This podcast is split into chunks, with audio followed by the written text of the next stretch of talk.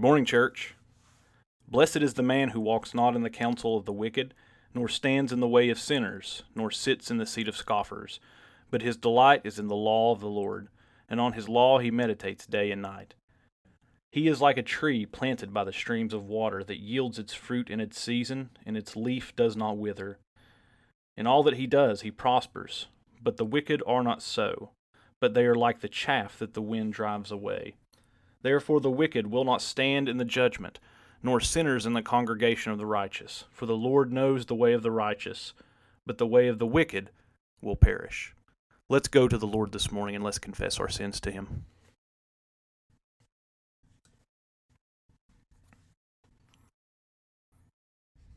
Almighty and most merciful Father, we have erred and strayed from thy ways, much like lost sheep. We have followed too much the devices and the desires of our own hearts. We have offended against thy holy laws. We have left undone those things which we have ought to have done, and we have done those things which we ought not have done, and there is no health in us. But thou, O Lord, have mercy upon us miserable offenders. Spare thou them, O God, which confess their faults. Restore thou them that are penitent, according to thy promises declared unto mankind in Christ Jesus our Lord. And grant, O merciful Father, for his sake, that we may hereafter live a godly, righteous, and sober life, to the glory of thy holy name. And amen. Brothers and sisters, it is my pleasure to declare to you this morning, because of your faith in the gospel of Jesus Christ, that your sins are forgiven. Praise be to God. Well, you can go ahead and open up your Bibles this morning to Exodus chapter 20. We'll be looking at verse 13 together this morning. And I'll go ahead and read the text for us and we can jump right in. And the Lord says through Moses, You shall not murder. And may he add a blessing to the reading of his word this morning. So, if you're just joining us this morning, we are currently in the second part of our Ten Commandments sermon series. And in the first four weeks of our series, we looked at what has been called the first table of the law. And in the first table of the law, we saw and we learned together what it looks like to love God. And, and if you recall, to love God biblically looks like having no other gods, making no images of Him or bowing down to them, bearing His name well, and resting in Him by observing the Sabbath one day per week. Right? That's the first four commandments of the Ten Commandments. And so last week we began looking at what has been called the second table of the law. And there we learned about the first way that God wants us to love our neighbors, and that was by honoring our fathers and our mothers. And if you t- tuned into last week's episode of Talks at New Haven, you learned that the scope of that commandment is actually much broader than just our natural fathers and our mothers. It also includes that we honor our spiritual fathers and mothers, which are those who are serving as pastors, who serve in the church, and, and those who disciple us. It also includes, according to Thomas Watson, that we honor the governing authorities who serves as a political father. And he also argued that it includes that we honor those who are aged and full of wisdom, whom he referred to as ancient fathers. And so, if you have any questions about that commandment, I would refer you back to last week's sermon and episode of Talks. Now, this morning we're going to be moving forward in our sermon series, and we're going to be looking at the second way that God has given to us for loving our neighbor, which is found in the sixth commandment, which is, You shall not murder. Now, as we begin this morning, we must begin by setting up the historical context of this commandment. And as we've discussed, uh, as we discussed last week, during Israel's time in Egypt, they lived in a place where human life was not valued. Right? If you remember, we see this pretty early on in the Exodus story. As you recall, in Exodus chapter 1, Pharaoh mandated that the Hebrew midwives eliminate all of the Hebrew boys uh, who were born during that time. Also, if you recall, prior to Moses fleeing from Egypt to Midian in Exodus chapter 2, there was an Egyptian man, a guard, who was beating one of Moses' fellow Hebrew men. And so Israel spent 430 years in a place that simply did not value human life. Right? They treated it as dispensable, and that was the historical context of this commandment. And so, in this commandment, here's what God is saying to Israel, and here's what he's teaching them about loving neighbor. He says, I don't want you to treat your neighbor the way that you were treated in Egypt. In Egypt, you were hated. Egypt and Pharaoh dealt angrily with you, and at times and in ways, your lives were even taken unjustly. And so in Israel, we are going to do things differently. We are going to be different from the surrounding nations. We're going to value human life, and here's how we're going to do that you shall not murder. You shall not take the life of others, nor shall you take your own life, nor shall you be angry with, or hate, or take revenge upon your neighbors. Indeed, Martin Luther, the great Protestant reformer from the Protestant Reformation also understood this commandment to be saying the same thing. And here's what he said He says, Thou shalt not kill. What does this mean? That we should fear and love God so that we may not hurt nor harm our neighbor in his body, but help and befriend him in every bodily need. Even Francis Turretin, who sat under the preaching and discipleship of John Calvin in Geneva, agreed and said this way He says, Not only is homicide and whatever pertains to it forbidden, but also since the law is spiritual, anger, hatred, the desire of revenge, and whatever is opposed to the true love of our neighbor and his legitimate defense is forbidden. Now, this should raise a couple questions for us this morning, some questions that we're going to have to answer. And some of those are well, where does this commandment leave governing authorities in terms of things like capital punishment? Right? Is this unacceptable? Where does this leave us in terms of things like, say, self defense? Is self defense unacceptable? And, and are there exceptions to this rule? Well, if you want a longer answer to that, I would say tune in to Talks at New Haven this evening. But to answer the question briefly, I would say, though this is a hotly debated topic, I would say that yes, there certainly are exceptions to this rule. So Scripture clearly teaches in Genesis chapter 9 and Romans 13 that governing authorities bear the sword and have the ability to use capital punishment for those who commit evil and for those who take the lives of others. God clearly says that is legitimate and that He has given them the sword, uh, which is the authority to do this. Also, Scripture teaches clearly that Israel was the people of God. They were entirely able to defend themselves without being in sin. Right? So, I mean, let's just think about it for a moment, okay? They had armies that went to war when invading armies attempted to start trouble with them. I mean, let's just recall the David versus Goliath story as one of many examples. Right? The, the entire book of Joshua outlines Israel's military strategy while conquering the land of Canaan. So I would say, yes, there are certainly righteous exceptions to this rule, but it's God's will that his people not take up vengeance for themselves, nor they unjustly murder their neighbors. So. Now, brothers and sisters, I believe that this commandment is still very relevant for us today, and here's how. Murder is still a major problem for us today, is it not? I mean, we live in a nation where, according to the CDC, 46 million little image bearing babies have been murdered by abortion since its legalization.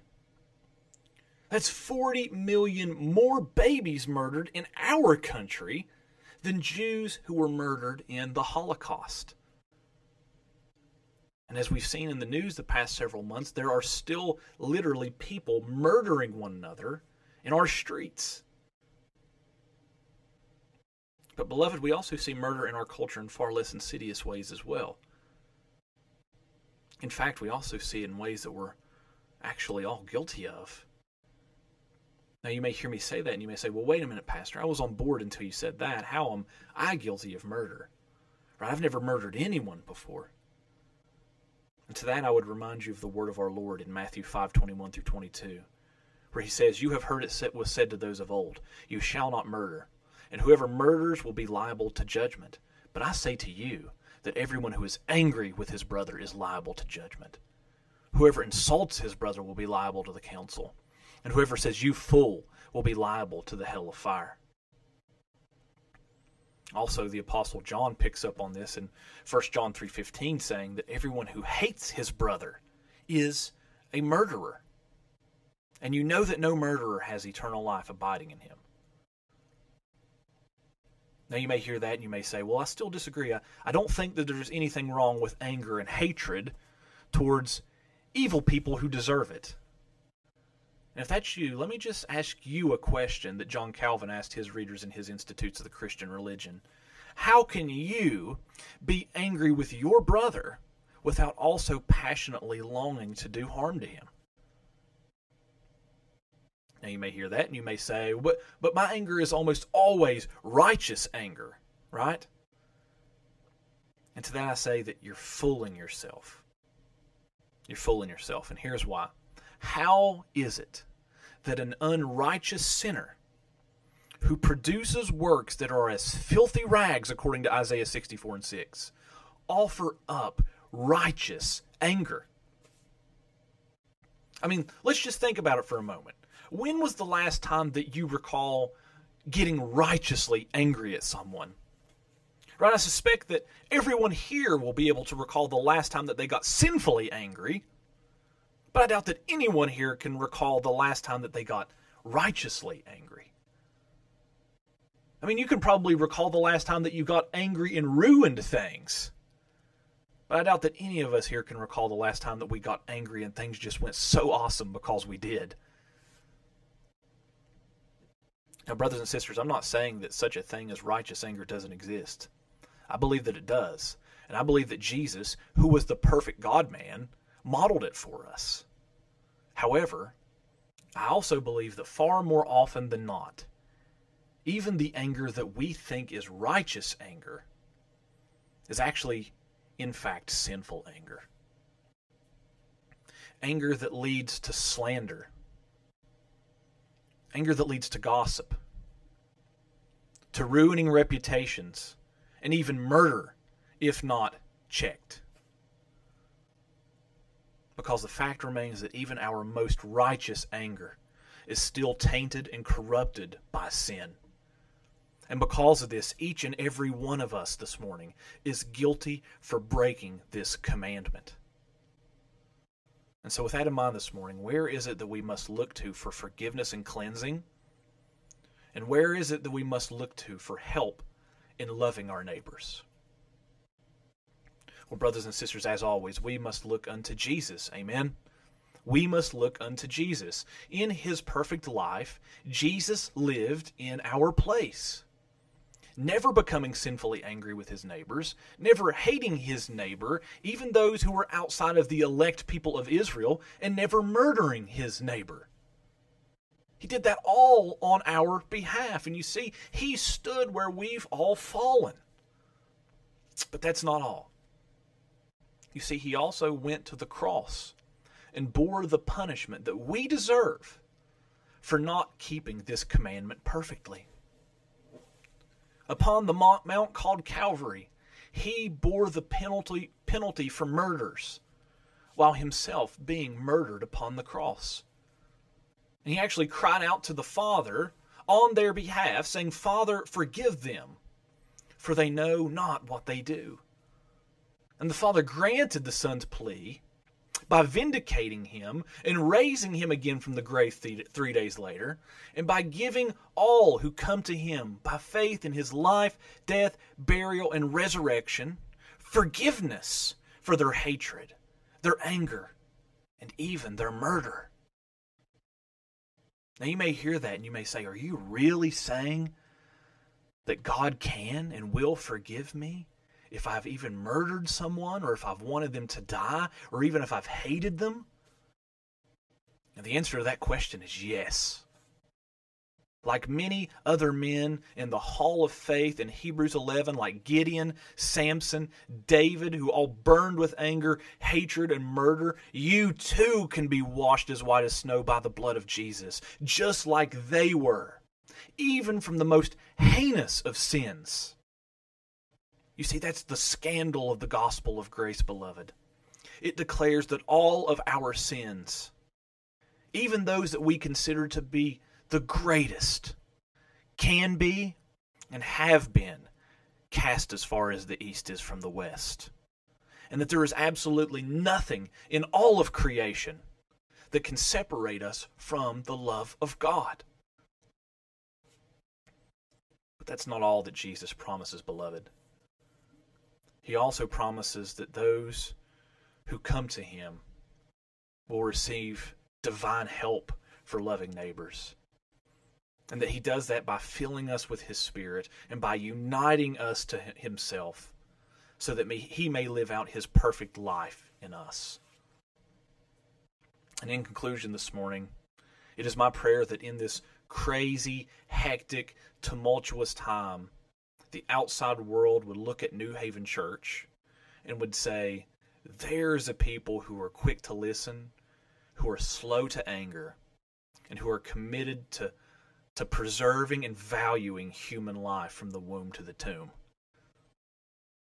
And also, it's my prayer that we would find that when we find ourselves discouraged in this age and in this cultural moment, that we would set our eyes upon the coming new heavens and the new earth, and that we would allow its beauty, truth, and goodness to permeate our imaginations and our hopes, that we would set our hopes there on that coming day. Because, brothers and sisters, there is soon coming a day when the light will finally drive out the darkness, and that we shall finally dwell in a recreated world where God will finally put all things back to right. And what a day that will be, brothers and sisters. Let's pray.